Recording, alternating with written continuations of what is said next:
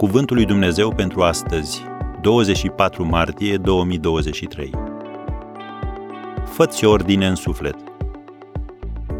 Nu vă mai gândiți la ce a fost mai înainte și nu vă mai uitați la cele vechi. Isaia 43, versetul 18. Toți avem poduri și beciuri emoționale în care îngrămădim lucruri care nu ne sunt de folos. La fel este și în relațiile noastre.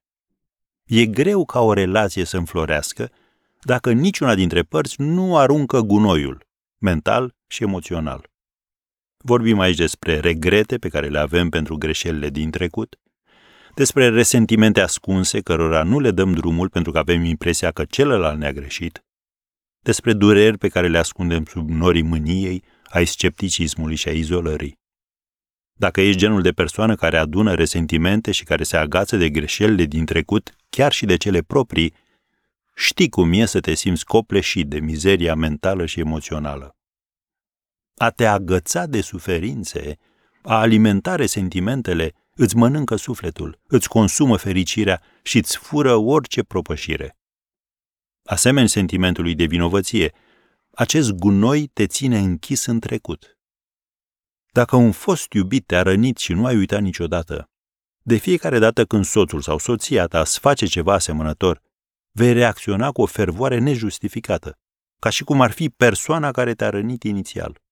Prin urmare, soțul sau soția se supără și rămâne uimit sau uimită de reacția ta exagerată la o greșeală mică, nesemnificativă. Nu vei ști ce ai în viața ta, ca să nu mai spunem că nu vei ști de ce ai nevoie, până când nu cureți mizeria trecutului, ca să poți experimenta binecuvântările prezentului. Totul se reduce la ascultarea de aceste două versete.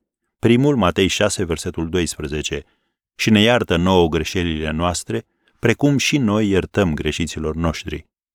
Și al doilea, Isaia 43, versetele 18 și 19, nu vă mai gândiți la ce a fost mai înainte și nu vă mai uitați la cele vechi, iată voi face ceva nou. Așadar, astăzi făți ordine în suflet.